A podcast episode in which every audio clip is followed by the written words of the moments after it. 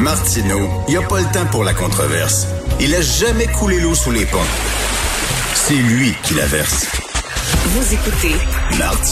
Cube Radio. Alors, ça vient tout juste de tomber dans le New York Post, l'Union européenne qui va réouvrir ses frontières aux vaccins qui ont, euh, aux Américains qui ont reçu, pardon, les deux, deux doses de vaccins. Euh, donc, euh, ben, on va pouvoir voyager cet été. Sauf que là, jusqu'à date, on n'a pas encore levé la quarantaine à notre retour. Hein. Là, jusqu'à date, si vous voyagez, si vous allez en Europe, vous pouvez revenir, mais vous devez faire deux semaines en quarantaine. On ne sait pas si on va lever cette quarantaine-là après deux doses de vaccin. Tiens, c'est une question qu'on peut poser à M. Jacques Lapierre, que vous connaissez bien, virologue à la retraite, qui a travaillé durant 30 ans à la production de vaccins. Bonjour, M. Lapierre. Bonjour, M. Martineau. Ben, quand on va avoir justement nos deux vaccins, là, euh, moi, mon deuxième, ça devrait être autour du 14 juillet. Euh, selon vous, est-ce qu'on devrait justement permettre aux gens de rentrer directement chez eux euh, sans passer par une quarantaine? Ben, je pense que ça dépend beaucoup de d'où on arrive aussi. Je pense que Ouais. euh, c'est difficile de contrôler euh, tout. C'est plus facile de, de fermer complètement la frontière que de dire ben si tu arrives de, de, de Paris, il n'y a pas de trouble, puis si tu arrives de, de l'Espagne, il y, a des- il y a des problèmes. Fait que je pense que le- la- ce qui est plus simple, c'est de pas ouvrir trop vite les frontières. Évidemment, on va tendre vers ça. J'ai- comme tout le monde, j'ai hâte de, de rembarquer dans un avion, mais euh, ce sera pas pour tout de suite. Ça sera pas pour cet été, selon vous? Je penserais pas. Moi, je pense que c'est plus, faut s'attendre à ça plus à l'automne. Plus à l'automne. Euh, écoutez, est-ce que justement, euh, on a annoncé hier le plan de euh, déconfinement, euh, ça prendrait quasiment un calendrier de l'avant. À chaque fois qu'on ouvre euh, une date, on prend un petit shooter. Là. Et est-ce que selon vous, on déconfine trop rapidement ou ce plan-là a tout à fait euh, du sens? là?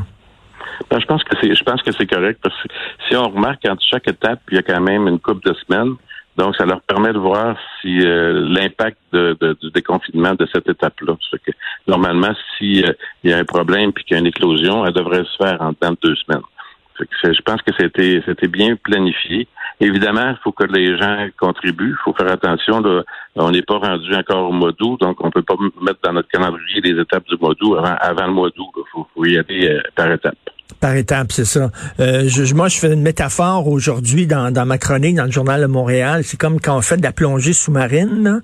Euh, puis on est très creux. Il faut pas remonter à la surface rapidement. Là. Ça peut causer des embolies. Il faut y aller par étapes, là, tranquillement. C'est une belle image parce que je pense, je pense que si quelqu'un part du fond puis il veut aller à la surface, dirais qu'il risque d'avoir des gros problèmes. Donc, faut, faut, faut vraiment y aller par, par, par étapes. C'est, important.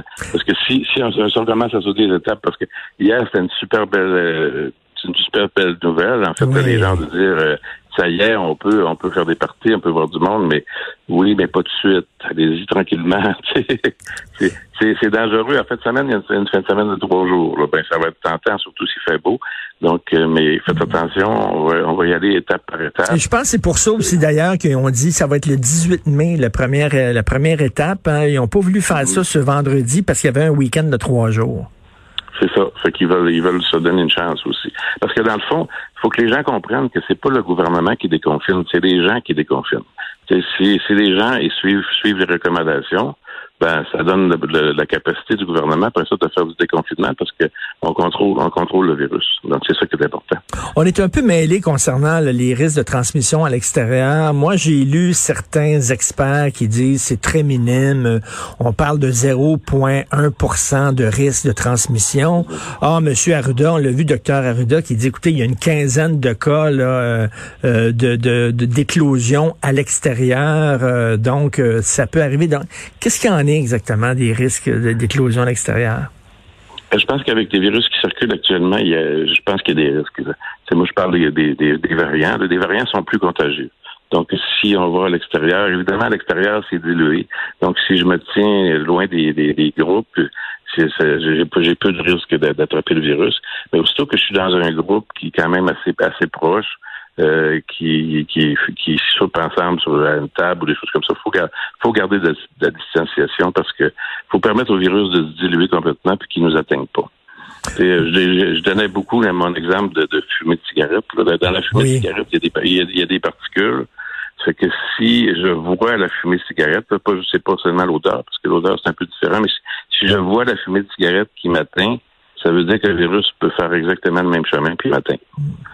Et un des risques aussi, là, comme vous dites, là, on y va par étapes. Hein. Il y a le calendrier aujourd'hui dans le journal qui dit bon tel jour, tel jour, mais dans la tête du monde, là, ils iront pas dire ah oui c'est le 18 juin, puis après ça c'est le 11 juin. C'est bon.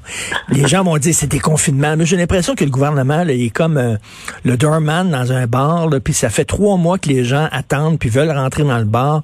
Puis là il ouvre la porte juste un petit peu, puis là la foule elle rentre, pouf, elle rentre dans le bar, puis j'ai l'impression que c'est un peu ça. Ça ressemble à ça, en fait. Ça pousse fort. Ça pousse fort ça pousse fort. Parce que les, les gens les gens ont tellement hâte puis puis, euh, puis je pense qu'on comprend tout ça on a tout hâte que ça se fasse mais mais euh, c'est c'est c'est faut pas être imprudent en fait c'est une, une bousculade de l'entrée du bar ben il y a des gens qui vont se faire blesser faut faut faut, faut y aller par étapes faut faut faire très très, attention euh, le variant indien qu'on a, lequel on avait on avait très peur ben, il semble plus contagieux. Il y en a au Québec qui a l'air bien contrôlé actuellement. Mais euh, par chance, jusqu'à maintenant, il semble qu'il serait quand même contrôlé par le vaccin. Donc, je pense que le secret de tout ça, c'est vraiment la vaccination. Puis les gens, les gens participent super bien. Donc, euh, oui. je pense qu'on va y arriver. On va y arriver. Ça, c'est la bonne nouvelle. Hein? Les gens euh, participent euh, euh, bien malgré une coupe de coucous qui sont anti-vaccination. Je lisais le Carlson Tucker. Ce gars-là, c'est un Américain. Il est animateur, un animateur vedette à Fox News. Et il arrête pas de dire dans ses émissions que les vaccins sont expérimentaux, ont été faits trop rapidement, puis ça a causé des milliers de morts à travers le monde, ce qui est complètement faux. Et je trouve ça tellement irresponsable de garder un gars comme ça en onde euh, heureusement, justement, euh, la population est, censée, puis elle n'a pas écouté ces, ces sirènes-là. Ben, je pense qu'il y en a eu quelques-uns comme ça qui ont, crié fort puis qui ont fait des qui étaient anti-vaccins puis qui contestaient tout ce qui se faisait, mais qui sont ramassés à l'hôpital. On, on a eu un exemple à Québec et un exemple ici à Chicoutimi, il y a la même affaire. Euh, les, les gens veulent pas suivre les règles, puis tout à coup, hop, ils se ramassent à l'hôpital, puis c'est sérieux. Euh, c'est dommage qu'il faut qu'il en arrive là pour pour essayer de comprendre quelque chose parce que on, les a les outils actuellement puis il faut croire à ces outils-là là.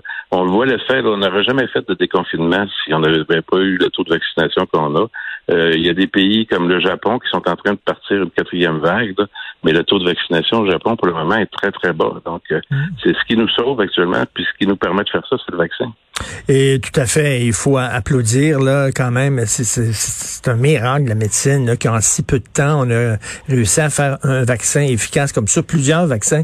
Et Monsieur Lapierre, là, là on commence à pouvoir dire c'est derrière nous. Pas tout de suite encore, faut pas, faut pas tuer, euh, vendre la peau de l'ours avant de l'avoir tué comme on dit. Mais bon, pour la, parce qu'on nous dit qu'il va en avoir d'autres pandémies là.